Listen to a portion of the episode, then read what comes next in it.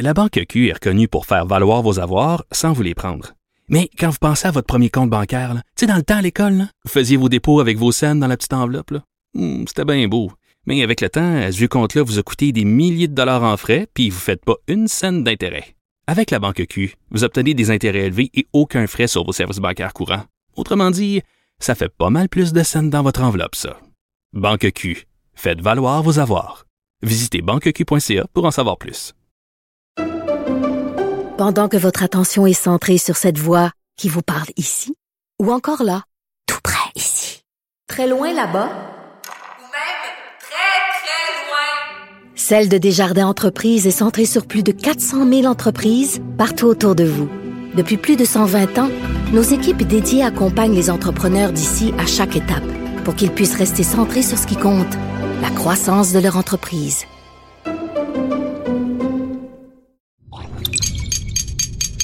Cube Radio. Bon lundi à tous. Aujourd'hui à l'émission, on s'entretient avec Guylaine Dumont, joueuse de volleyball de plage, olympienne, qui a décidé de plonger en politique avec le NPD dans l'Aubinière où elle fera la lutte au célèbre conservateur Jacques Gourde. Mais d'abord, mais d'abord, Rémi Nadeau est exceptionnellement en congé et c'est lundi, donc, jour de chronique consti. On s'érotise une question constitutionnelle à la fois. La traduction constitutionnelle. La question constitutionnelle. Et bonjour Patrick Taillon, Bonjour Antoine. notre chroniqueur constitutionnel et accessoirement professeur de droit à l'Université Laval. J'ai pensé à toi, Patrick, lorsque j'ai pris connaissance des engagements électoraux en santé de la part du premier ministre Trudeau. Oui. Pourquoi ai-je pensé à toi? Ai-je pensé partage de compétences par hasard? C'est euh, bon, c'est pas nouveau que le fédéral tente euh, euh, de jouer un rôle euh, dans le domaine de la santé, mais là, je pense qu'on va atteindre un nouveau seuil, c'est-à-dire C'est gratiner quatre fromages. oui, oui, oui, en effet, en effet. Donc, euh, le premier ministre Trudeau voudrait s'engager à embaucher 7500 euh, personnes de plus, médecins, infirmières, personnel soignant. Bon, éliminer les listes d'attente dans le système de santé, aider les diplômés euh, qui décideraient de s'établir en région en annulant leur dette d'études. Là, il y a pas juste une ingérence en santé, il y a une ingérence en éducation aussi. Et ça, c'est sans parler des normes nationales en matière de, de soins euh, en CHSLD. Là, euh, on ne sait pas exactement le contenu détaillé des normes. Est-ce qu'on va imposer un, un nombre de bains minimal, des ratios d'employés, je sais pas. Mais bon, on le voit, euh, la tentation est forte de, de dire, ben, il y a des difficultés en santé. Le gouvernement fédéral euh, a les solutions et euh, on prend des engagements dans ce domaine-là. C'est toujours le même débat, hein, c'est celui du débat sur le, pouvoir fédéral de dépenser. D'ailleurs, pour les auditeurs qui veulent aller un peu plus loin là-dessus, euh, je leur recommande la lecture d'un ouvrage écrit par un, un ancien étudiant de chez nous, Marc-André Turcotte, aux éditions Yvon Blais, Oui, porte sur le pouvoir fédéral de dépenser très bon livre. euh, en santé euh, et qui explique très très bien là, les, les paramètres du débat, mais grosso modo, là, si on vulgarise euh, la chose, c'est comme si la Constitution nous dit la santé l'éducation, c'est ça appartient aux provinces, mais ce que dit la Constitution, c'est seulement quand il s'agit de légiférer. Donc, légiférer, ça veut dire euh, adopter des normes qui euh, disent cela est interdit, il est obligatoire de faire ça, euh, des normes générales qu'on peut adopter à travers des lois. Comment donc le fédéral s'y prend pour contourner la Constitution? Ben, il dit, moi, je, je légifère pas, je dépense. C'est ça. Donc, le fait de dépenser de l'argent en santé échappe soudainement au partage des compétences. Puis là, face à cela, quand les tribunaux sont saisis de ce genre de litige, ben avec une certaine lâcheté ou une complicité à, l'endroit des ingérences fédérales, ben ils vont, ils vont fermer les yeux. Ils vont dire, tant qu'il n'y a pas de législation, le fait que l'on dépense ne dérange pas. Sauf qu'en pratique, derrière chaque dépense, ce qu'on voit de plus en plus, c'est des conditions. C'est ça. Donc, ce qu'on appelle C'est une, législation par la bande, déguisée parce qu'elle par le dollar. elle est, elle est dans des ententes administratives, ce qu'on appelle parfois du fédéralisme coopératif. Donc, on, on fait des ententes fédérales provinciales. On dit ça, c'est pas des lois, c'est c'est des accords. Et là-dedans, on dit, ben, vous allez avoir le chèque seulement et seulement si euh, vous vous euh, posez tel ou tel geste. Parenthèse, euh, les garderies, par contre, euh, le gouvernement fédéral a dit on va transférer 6 milliards au Québec sur 5 ans parce que vous avez déjà un système de garderie et on veut en créer partout dans le reste du Canada. Là, c'est sans condition, par exemple. Le- en tout cas, C'est ce qu'on a pu en lire. J'ai pas lu l'entente de mes François propres, Legault euh, euh, a dit c'est sans condition. Il a Oui, là-dessus. mais, mais ça, c'est toujours un peu flou parce que euh, Québec revendique dans ce temps-là de pouvoir toucher sa part du butin sans condition. Mais des fois, on découvre qu'il n'y a pas de condition, mais il y a l'adhésion à un objectif commun. Ah. Euh, qu'il y a euh, des redditions de comptes où on transmet des statistiques sur euh, nos performances dans l'atteinte de ces objectifs-là. Donc là, là, on est proche de la, des, des d'enjeux de qualification. Jusqu'à quel point il s'agit de conditions ou de bonne collaboration, mais à la fin de, la- à la fin de tout ça, il y a une forme de subordination qui passe par le- les, les finances, qui passe par la, une dépendance financière et qui fait en sorte qu'Ottawa arrive à imposer euh, ses, ses objectifs aux provinces. Mais là, il y a, il y a comme une gravité supplémentaire, si Ouais. je peux dire, dans, dans les annonces euh, auxquelles euh, on on assiste là, depuis euh, quelques heures, quelques jours. D'une part, qu'Ottawa dépense, c'est une affaire. Euh, ça crée un problème à long terme de dépendance financière. Ça lui crée, euh, ça fait en sorte qu'Ottawa devient un lieu euh, décisionnel qui, qui outrepasse l'esprit du pacte confédératif. Mais On le voit bien en santé. oui, oui, évidemment. Mais après, il y a des degrés de, perversité, si je peux dire. le premier degré, c'est avec ou sans condition. On vient d'en parler. Mais le deuxième degré, Ouais. c'est par-dessus la tête des provinces, avec les provinces. Par Hmm. exemple, dans le domaine des garderies, euh, il y a une entente et c'est Québec qui va faire son réseau, qui va toucher son, son, son butin. Là, quand Ottawa dit je veux embaucher 7500 infirmiers, infirmières, euh, je veux annuler les dettes d'études des étudiants en médecine ou en soins infirmiers qui décident de s'établir en région. Est-ce que ça, il va donner de l'argent aux provinces pour que les provinces puissent le faire? Ou il va menacer les provinces de dire, ben non, moi je vais envoyer directement mon chèque aux étudiants? Auquel cas, là, la, la, la, la violation de l'esprit du fédéralisme est encore plus flagrante. Et ça, on assiste ça, on assiste à cela dans différents domaines. Je pense au municipal. Oui, au municipal, domaine la municipal, tentation. Constamment, là. La tentation d'aller par-dessus la à tête un des moment donné, voulu créer au, au fédéral un ministre des Affaires municipales, un ministère des Affaires municipales, On- ce qui est complètement en contravention avec la Constitution. Tout comme un ministère fédéral de la santé, parce, à moins qu'il s'agisse de parler de la santé des militaires, de la santé des autochtones, Autochtones, de ouais. la santé euh, des anciens combattants. Euh, donc cet enjeu-là, est-ce qu'on veut passer par-dessus la tête des provinces? Et, et là, je dirais, la, la cerise sur le Sunday, avec les annonces auxquelles on a droit euh, ces jours-ci, c'est l'ampleur de la- l'aspect très micro-gestion. Mhm. Euh, là, on parle d'un gouvernement fédéral qui veut au fond, devenir le département des ressources humaines de nos centres euh, de soins, de nos hôpitaux. Il veut gérer la- le recrutement de 7500 médecins et infirmières. Il veut gérer leur répartition sur le territoire. Évidemment, toujours avec des bonnes intentions. Ben Là oui. n'est pas la question. Mais oui. Et donc, euh, c'est c'est assez inquiétant cet aspect très chirurgical, très détaillé, très euh, euh, micro-gestion qui est derrière cette intervention fédérale. Bon, après, il faudra voir les détails. Est-ce que tout ça, c'est un discours électoral qui, en vérité, va prendre forme dans des ententes où on va transférer l'argent sans condition? Si c'était le cas, euh, peut-être que euh, mon alarmisme d'aujourd'hui euh, euh, pourra se résorber. C'est parce qu'il y a tellement de précédents. hein. On parle des étudiants universitaires, là, les bourses du millénaire, c'était ça?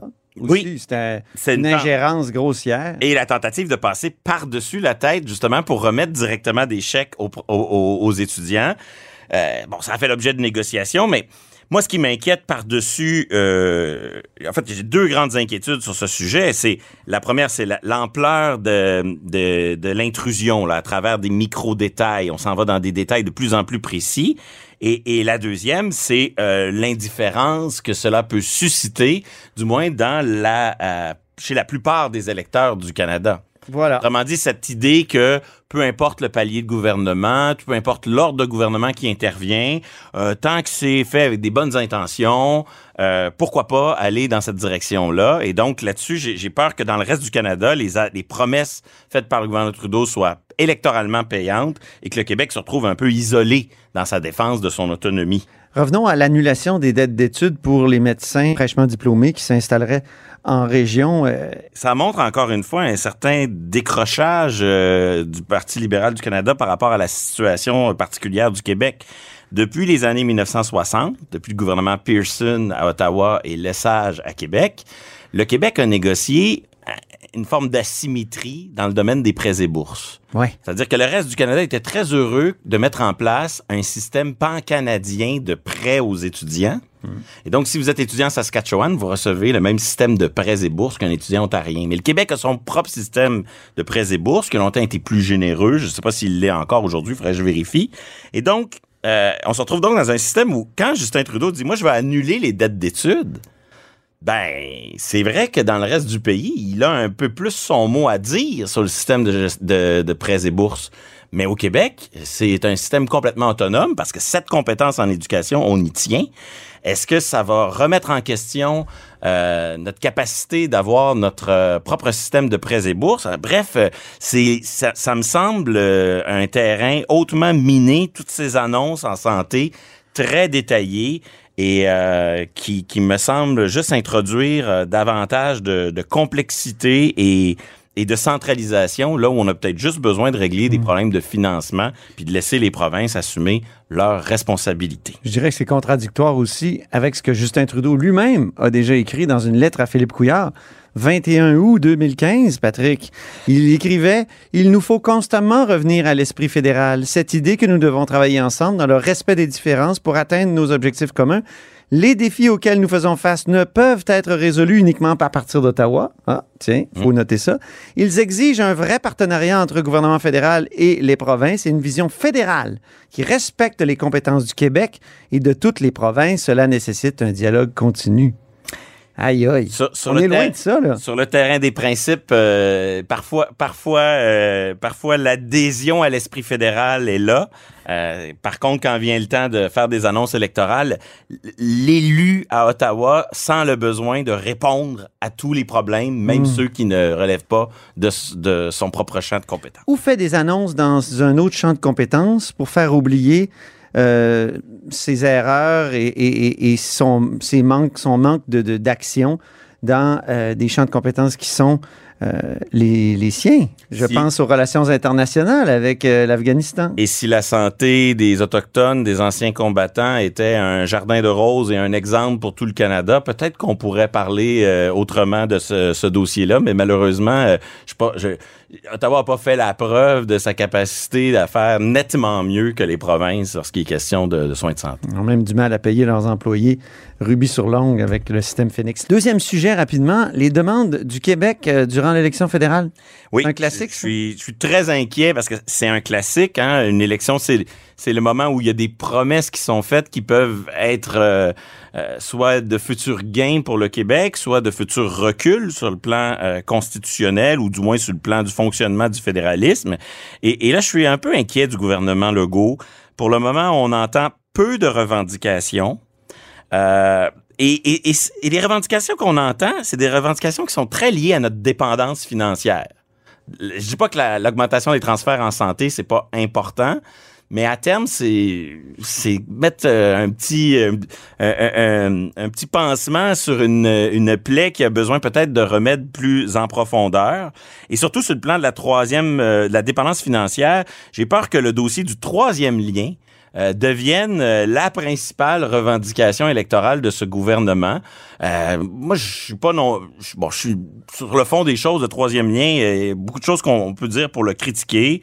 Euh, Oui, tu peux euh, m'écouter là-dessus. Mais, bon. mais bon, mais je, je, je concède qu'il y a des efforts sur le plan du trajet, de l'intégration euh, du, euh, du, du transport en commun. À terme, ça restera toujours un, un projet extrêmement coûteux. Ça, je pense que c'est une réalité objective. Oui. Là, de voir un gouvernement qui peut jouer des cartes pour défendre l'autonomie du Québec dans cette élection, qui priorise au fond un dossier de financement d'un tunnel, c'est pas ça qui va transformer euh, notre euh, la dynamique fédérale provinciale, la dynamique du fédéralisme canadien. Donc, j'ai peur de l'importance que pourrait a- a- occuper euh, ce dossier-là parmi les rares cartes que le gouvernement va jouer.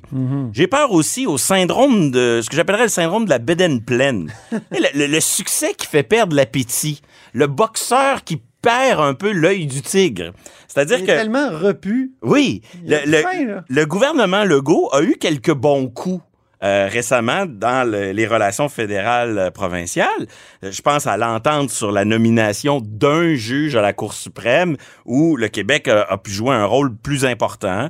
Euh, le projet de loi 96 a été bien accueilli par Ottawa, l'entente sur les garderies, des ententes sur le logement social. Et là, on a comme un phénomène où parce que ces dossiers-là ont bien été, ben là, on, on, on omet de, de, de réfléchir à, à ce qui doit accompagner euh, d'autres, les, les autres mesures qui doivent accompagner ça pour euh, transformer l'essai, compléter la chose. Euh, par exemple, on a eu un bon coup pour nommer un juge en remplacement à la Cour suprême.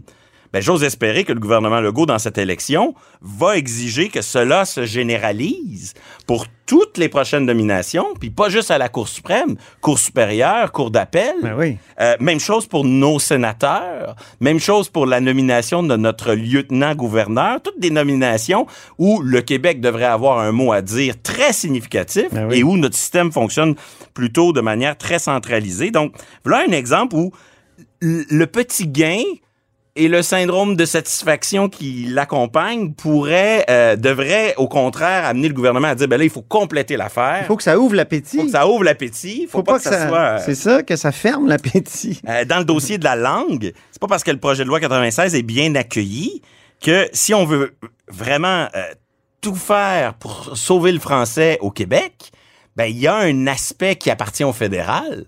Et je suis pas sûr que euh, l'aspect euh, le fédéral va appliquer la loi 101 aux entreprises fédérales suffit. Il y a d'autres aspects qui relèvent de la compétence fédérale qui peuvent faire une différence. Je donne l'exemple de la connaissance du français euh, préalable à l'obtention de la citoyenneté. En ce moment, il y a, la loi fédérale exige la connaissance du français ou de l'anglais. Ben, il me semble que si on veut vraiment envoyer le signal qu'au Québec, ça se passe en français, ben, une des revendications qui pourrait être portée, c'est de demander à Ottawa de changer sa loi pour dire sur le territoire québécois, les, de- les demandes de, euh, de citoyenneté doivent être précédées d'un examen ou, dans le cas du Québec, parce que le Québec, c'est pas pareil, c'est le français qui doit être maîtrisé. Enfin, euh, c'est un dossier qui me tient à cœur, mais tout ce qui concerne là, la culture, Ben oui. euh, C10, les transformations numériques, un, C10 C'est- n'a pas été adopté. C'est Euh, ce, ce grand projet de loi là qui. euh, Le Québec est derrière l'idée qu'il faut imposer des règles aux, aux géants du numérique. On ça. a supporté le gouvernement Trudeau dans cette dynamique-là, mais attention, les conservateurs, eux, s'ils arrivent au pouvoir, ils n'en veulent plus de ces 10. Donc, qu'est-ce qu'on exige des conservateurs? Et qu'est-ce qu'on exige aussi en contrepartie auprès des libéraux? Euh, on les supporte dans cet effort de centralisation. Est-ce que la moindre des choses, ça ne devrait pas que Mm. le tout s'accompagne d'une entente Québec-Canada en culture pour justement aménager comme on le fait en immigration, comme on le fait dans les systèmes de gestion de l'offre euh, dans le domaine de l'agriculture, pour mais ça aménager serait un le, pis-aller. le rôle de chacun. Ça serait un pis-aller par rapport aux positions des différents partis. Parce Ben, que en- et la CAQ, et le Parti libéral, et évidemment le Parti québécois euh, sont pour un, un rapatriement des, des pouvoirs en matière de culture. Ils l'ont dit, ils l'ont inscrit dans des plateformes.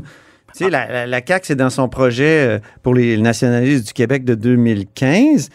Or, j'ai posé la question, Patrick, à plusieurs anciennes ministres de la Culture qui me répondent toujours la même chose. Oui, on est d'accord avec ça, puis on aimerait aller chercher les pouvoirs, mais c'est le milieu culturel qui dit non, on aime mieux manger à deux râteliers. Oui. Mais là, là, les choses seront plus jamais pareilles en culture. Ouais. Avec les transformations numériques, avec nos habitudes qui changent.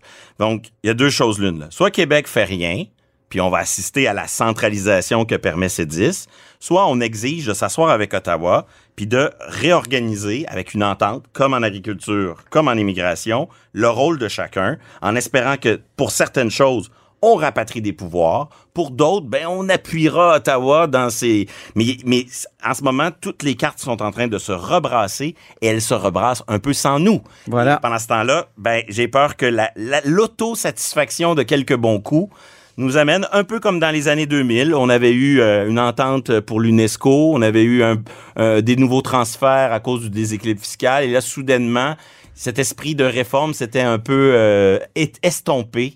Et donc, il faut développer l'appétit pour des changements plutôt Ben, que... écoute, Moi, je finirais en citant Justin Trudeau. Il nous faut constamment revenir à l'esprit fédéral. Exactement. C'est un effort euh, qu'il faut constamment renouveler. Dans le fond, c'est toi le vrai fédéraliste. En effet. Hein? C'est ça. hein? Ben, les, ça- autres, les autres sont des canadianistes. Ben, en fait, dans, dans plusieurs systèmes, c'est les référendums québécois qui ont associé l'idée de fédéraliste à l'idée de euh, pour un rôle du Canada, mais en vérité, un fédéraliste, c'est quelqu'un qui défend le fait que euh, il y a une décentralisation. Donc, dans, dans bien d'autres pays, notamment en Belgique, lorsqu'on est pro-fédéraliste, c'est qu'on est pro euh, le rôle des entités. On est en ça. faveur de des, des entités fédérées. Cette distinction, c'est Marc Chevrier qui l'a fait entre fédéraliste et canadianiste. Bien intéressant. Merci beaucoup, euh, Patrick Taillon. Merci à toi. La Banque Q est reconnue pour faire valoir vos avoirs sans vous les prendre. Mais quand vous pensez à votre premier compte bancaire, tu sais, dans le temps à l'école, là, vous faisiez vos dépôts avec vos scènes dans la petite enveloppe. Hmm, C'était bien beau. Mais avec le temps, à ce vieux compte-là vous a coûté des milliers de dollars en frais, puis vous ne faites pas une scène d'intérêt. Avec la Banque Q, vous obtenez des intérêts élevés et aucun frais sur vos services bancaires courants. Autrement dit, ça fait pas mal plus de scènes dans votre enveloppe, ça. Banque Q. Faites valoir vos avoirs. Visitez banqueq.ca pour en savoir plus. Pendant que votre attention est centrée sur cette voix qui vous parle ici, ou encore là, tout près ici, très loin là-bas, Ou même très, très loin. Celle de Desjardins Entreprises est centrée sur plus de 400 000 entreprises partout autour de vous. Depuis plus de 120 ans, nos équipes dédiées accompagnent les entrepreneurs d'ici à chaque étape pour qu'ils puissent rester centrés sur ce qui compte, la croissance de leur entreprise. Je suis du côté de chez Swan avec Guylaine Dumont, olympienne, mais surtout candidate pour le nouveau Parti démocratique dans la circonscription de Lobinière. Bonjour Guylaine. Bonjour, Antoine. Euh, vous étiez récemment analyste euh, pour les Olympiques de Rio, pour euh, le volleyball de, de plage. Maintenant, vous décidez de plonger en politique fédérale. Ben, pourquoi la politique fédérale? Parce que c'est la troisième fois qu'on me le demande, que le NPD me le demande, puis cette fois-ci, même le Parti libéral m'a approché. Donc, euh, j'ai vu ça comme un signe. Puis, euh, euh, fédéral, moi, je trouve que ça cadre bien avec moi. Tu sais, j'ai fait l'équipe nationale de volleyball. je, me, je me sens autant québécoise que canadienne et vice-versa. Donc, je trouve que c'est parfait pour moi pour le moment aussi où j'en suis dans ma vie. Pourquoi pas les libéraux? Ils vous ont approché. Pourquoi vous avez décidé de ne pas aller avec les libéraux? Ben, parce que Justin Trudeau, quand il est rentré au pouvoir, euh, comme, beaucoup de gens, je me suis dit, ah, c'est intéressant, il est rafraîchissant, il est plus jeune, il a une ouverture, il semble avoir une ouverture même un petit peu plus de gauche. euh, et, euh, mais il m'a déçu parce que, surtout à cause des subventions pétrolières, parce que c'est il y a un discours qui veut vraiment, qui est pro-environnement, mais en même temps, euh, il y a beaucoup de subventions qui ont été euh, dans les aux, pétrolières euh, et autant que autant sinon plus que à l'époque de Stephen de Harper. Alors, il a été cherché aussi pourquoi que pourquoi que je vous dis Stephen Guilbeault, qui est un environnementaliste incroyable. C'est pour ça que j'ai donné une chance aussi d'ailleurs au début. Mais est-ce qu'on est-ce qu'on l'utilise à bon escient Je ne sais pas. C'est pour ça que pour moi, je pas je me serais pas sentie intègre et cohérente d'aller avec les libéraux pour cette raison-là parce que euh, pour moi, c'est hors de question. C'est de mieux utiliser ces subventions-là. Puis oui, les gens me disent, faudrait, mais on a besoin des pétrolières. Mais il faut qu'on embraye sur commencer à trouver des, des, des manières vertes. Et on en a, il y en a, il y en a. Avez-vous une voiture électrique, vous, Guylaine? J'ai pas l'argent pour ça, monsieur. C'est sincèrement, si je, parce que tu sais, je suis travailleur autonome, j'ai pas, euh, j'ai pas un budget pour ça. Mais si j'en avais un, si je, si je deviens député, j'en aurais une. Euh, mais c'est sûr que ça aussi, c'est difficile. Les gens ont la bonne volonté. J'ai beaucoup d'amis qui, en voudraient des voitures électriques, mais ça coûte extrêmement cher à acheter. euh, alors, ça aussi, c'est quelque chose qu'on pourrait s'occuper oui, on donne des petites subventions, mais c'est pas, pas suffisant. Là, vous, vous vous présentez contre Jacques Gourde, un personnage très connu, euh, même par Infoman. Euh, c'est Erin O'Toole récemment qui l'a présenté comme ça, un des préférés d'Infoman. Donc, très connu par euh, la population. Vous êtes un peu comme dans un match de volleyball de plage où là, vous perdez par plusieurs points. Comment vous réagissez dans ce temps-là comme athlète? Vous avez une pente à remonter carrément. Ben, une des choses qui est importante dans le sport, c'est de rester calme, de rester patient et euh, de se fier à son instinct. Puis mon instinct m'a dit de me présenter. Et euh, oui, euh, oui, euh, Monsieur Gourde est très fort euh, depuis 2006, qui est réélu. Euh, ça, je le reconnais, mais, euh, mais je pense que je suis une candidate qui peut aller chercher des votes et qui peut lui rendre, qui peut lui donner un, un match difficile et on va voir qui, qui va gagner le 20 septembre. Oui, c'est ça. Mais vous comptez quoi? Vous comptez faire quoi pour euh, le smash? Là? Votre smash au-dessus du, du filet, ça va être quoi? Ben moi, mes préoccupations euh, vraiment euh, qui sont qui me tiennent vraiment à cœur, c'est l'environnement. Euh, puis euh, il y a aussi dans la région euh, le, le- la main d'œuvre euh, a- il y a vraiment un besoin de main d'œuvre et de rétention de la main d'œuvre aussi. Euh, ben c'est ça, il y a beaucoup de choses que puis j'ai avec le parti euh, NPD beaucoup d'affinités au niveau des valeurs de valeur euh, d'intégrité, euh, la valeur de respect, respect de la différence, euh, l'inclusion. Oui, j'ai parlé de l'environnement, là, mais il y a beaucoup d'autres choses que, que, je veux amener. Et je pense que la personne que je suis peut amener beaucoup, autant à, la, ma circonscription, être une voix pour les, pour les gens de ma circonscription et de, des besoins locaux des amener justement à Ottawa, puis d'être entendu aussi comme, euh, comme député et euh, d'avoir un leadership à ce niveau-là. Peu importe euh, le parti, je pense que ça aussi, c'est important de fo- focuser sur la personne qui va nous représenter aussi. On est dans une, ah ben, on est sur la terrasse d'une microbrasserie, d'un café où vous avez travaillé, parce que et, et- donc est-ce que la PCRE, est-ce que c'est pas une nuisance pour euh, les employeurs euh, qui ont du mal à se trouver des employés? Puis euh, je sais qu'il y a d'autres partis, le Bloc québécois, je pense, mais aussi le- les conservateurs qui demandent la fin de la PCRE. Est-ce que vous là-dessus vous positionnez comment? Bien, la PCRE est très bénéfique pour les travailleurs autonomes. Par exemple, comme moi, euh, quand, euh, la pandémie est arrivée, j'ai perdu tout, euh, ce que j'avais comme contrat parce que je suis conférencière et il y en a à qui ça sert. Alors moi, ce que je pense, c'est aussi les critères euh, doivent être plus exigeants quand on demande la PCRE. Et il y en a qui en ont encore besoin. Donc, euh, c'est quelque chose qui doit probablement rester encore pour un petit moment, mais c'est plus au niveau de vraiment cibler les bonnes personnes qui en ont besoin. Parce que vous, vous en êtes venu à travailler ici euh, parce qu'il y avait un problème de main-d'œuvre. Vous êtes comme venu prêter main forte à des gens que vous connaissez. Oui, exactement. C'est ce que j'ai fait et euh, c'est ce que c'est ce que j'invite les gens à faire aussi parce que tu sais de, de, de justement sortir de cette PCRE parce qu'il y a des gens qui en prennent avantage, on le sait, euh, j'en ai j'en ai vu, j'en ai entendu comme tout le monde, mais c'est plus justement de c'est- là où il y a un problème parce qu'il y a des gens qui restent à la maison plutôt que d'aller sur le terrain donner un coup de main autant dans les microbrasseries que au niveau des agriculteurs.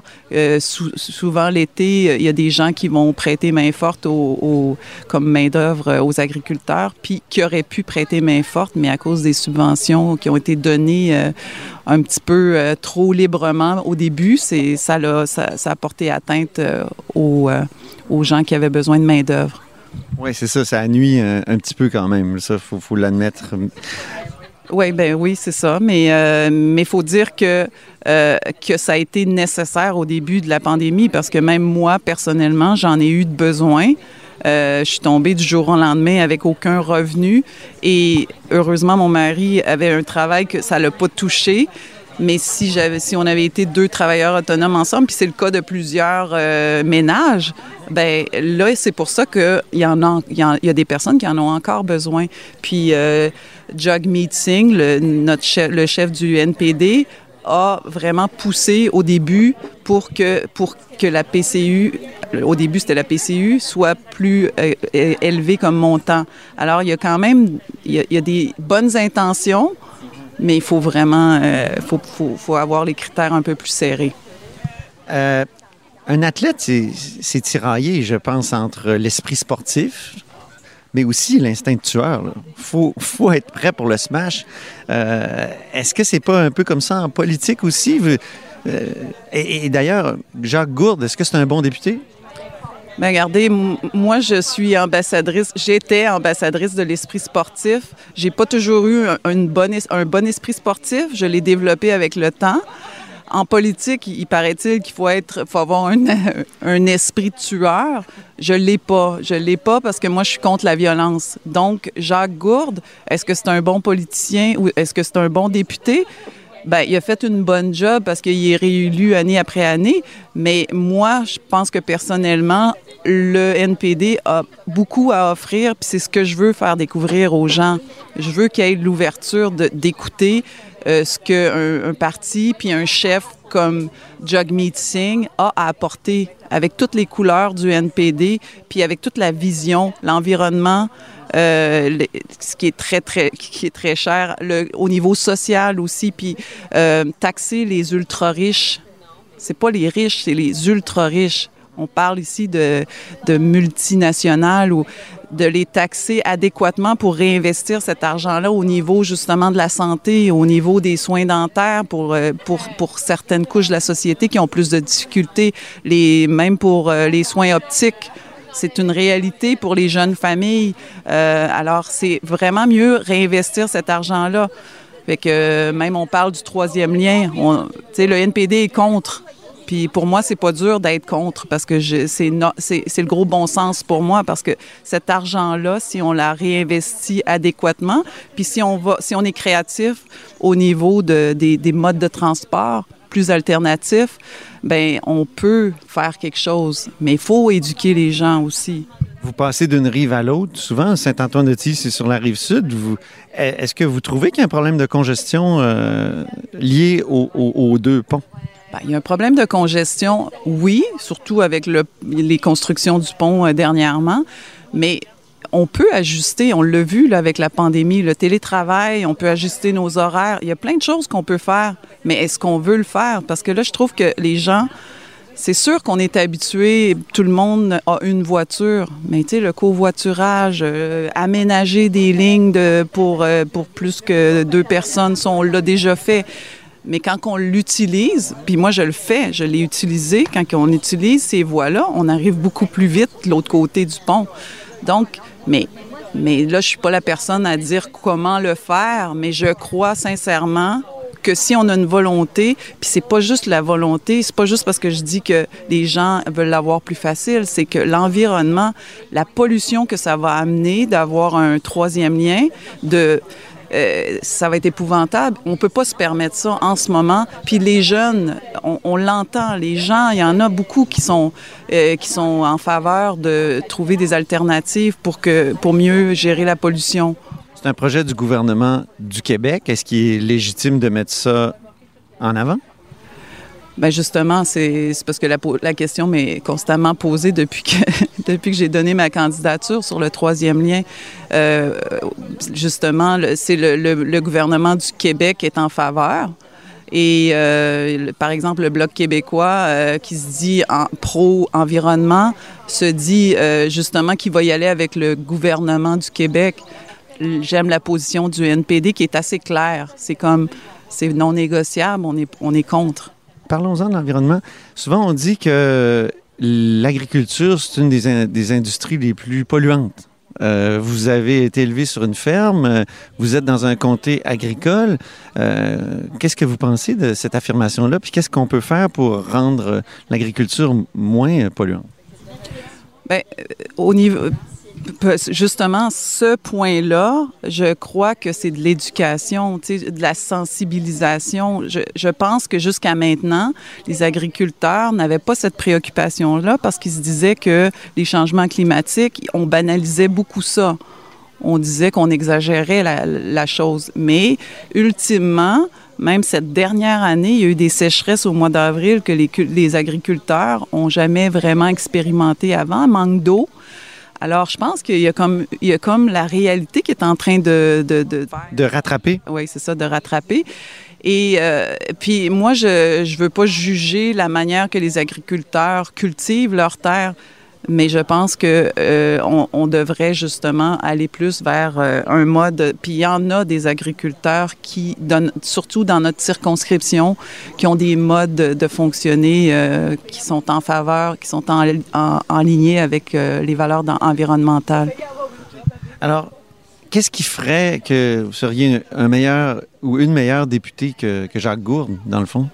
Ben moi, je pense que je suis. euh, j'ai fait des conférences, euh, des centaines et des centaines de conférences un peu partout au Québec et dans ma circonscription, autant à Lévis qu'à Lotte-Binière. J'ai rencontré probablement tous les enfants, plusieurs, plusieurs écoles et clubs sportifs de la région, de ma circonscription, et euh, qui doivent maintenant être adultes. Puis ces jeunes-là sont, sont, sont sensibles euh, à, justement à l'inclusion, euh, à l'environnement, euh, aux pratiques agricoles autrement. Puis les agriculteurs, on, a, des fermes d'agriculteurs ici dans la région qui, qui font un fabuleux travail. On a besoin d'eux. On a besoin des agriculteurs, puis justement, il faut les valoriser. Puis moi, j'ai, moi, j'ai les agriculteurs euh, à cœur. Donc, euh, étant une fille qui a déjà travaillé sur une ferme, qui a déjà fait les foins, déjà conduit un tracteur, ça, ça c'est pas très mis de l'avant parce que je suis une olympienne, ça, c'est ce qu'on connaît de Guylaine Dumont, mais j'ai beaucoup d'autres côtés à connaître. J'ai travaillé dans des manufactures, j'ai fait le ménage dans des manufactures, euh, j'ai, travaillé comme serveuse dans des microbrasseries. Alors, j'ai vraiment la population, je la connais, j'ai l'impression de la connaître, puis je veux la connaître. Je me dis pas, je connais pas tout, mais je suis vraiment ouverte et j'ai une détermination que je vais amener en politique. Ça, je peux vous le dire. Et comme athlète, j'étais très, très exigeante. Je voulais apprendre la technique juste. Je voulais devenir la meilleure. Bien, en politique, je vais faire la même chose. Si je gagne le 20 septembre, je vais vraiment faire mes devoirs puis je vais bien représenter euh, la population. Vous avez mis sur pied euh, des, euh, des organismes ou pour écouter les athlètes qui ont des problèmes avec leurs entraîneurs ou qui ont des problèmes euh, euh, psychologiques. Qu'est-ce qu'on peut faire de plus pour les athlètes? Parce qu'on on, on- on a vu des cas euh, à Rio aussi. Qu'est-ce qu'on peut faire de plus, mettons, au Canada pour, aider les athlètes à passer à travers des, des- des- des périodes difficiles? Ben, j'ai créé Sportaid, qui est un organisme qui vient en aide aux athlètes qui vivent de la difficulté dans le sport, de la violence, abus, harcèlement, intimidation. Et euh, puis, euh, je suis très, très sensible à la santé mentale dans le milieu du sport. Je suis thérapeute en relation d'aide. Je travaille depuis 2004 avec les athlètes de tous les sports, pas juste les athlètes, monsieur et madame tout le monde aussi, mais surtout, je suis spécialisée milieu sportif. Et donc, je suis très très consciente de, des attentes ou de, de la pression que les athlètes peuvent se mettre sur les épaules. Donc, c'est pour ça que je, cet aspect-là de santé mentale va outre le sport pour moi. J'ai une sensibilité qu'avec la pandémie, les gens ont vécu euh, beaucoup de difficultés, perte de- d'emploi, euh, réajustement, il y a, il y a de l'adaptation euh, journée après journée quasiment. Là, maintenant, c'est un petit peu plus relax, mais on a vécu une année, l'année dernière, c'était épouvantable. Les enfants, les parents qui se sont organisés. Donc, il y a vraiment une préoccupation. C'est pour ça que je disais tout à l'heure, tu sais, des, des, choses comme taxer les ultra-riches pour réinvestir dans le domaine de la santé mentale, même de- avoir des psychologues, avoir accès à d'autres que des psychologues, parce que là, les psychologues, il y a des listes d'attente. Alors, peut-être, justement, trouver, euh, injecter au niveau de la santé mentale pour aider, euh, pour aider post-pandémique aussi. Puis, euh, c'était quoi ta question? C'était qu'est-ce qu'on peut faire de plus? Ben c'est tout ça que je peux faire de plus. Tu sais, j'amène cet aspect-là aussi. Merci beaucoup, Guylaine. Merci. Alors, je m'entretenais avec Guylaine Dumont, olympienne, candidate dans la circonscription fédérale de Lévis-Lobinière pour le NPD, et je l'ai rencontrée lundi matin à Saint-Antoine de Tilly. Et c'est tout pour La Haut sur la Colline en ce lundi. Merci beaucoup d'avoir été des nôtres. N'hésitez surtout pas à diffuser vos segments préférés sur vos réseaux. Et je vous dis à demain.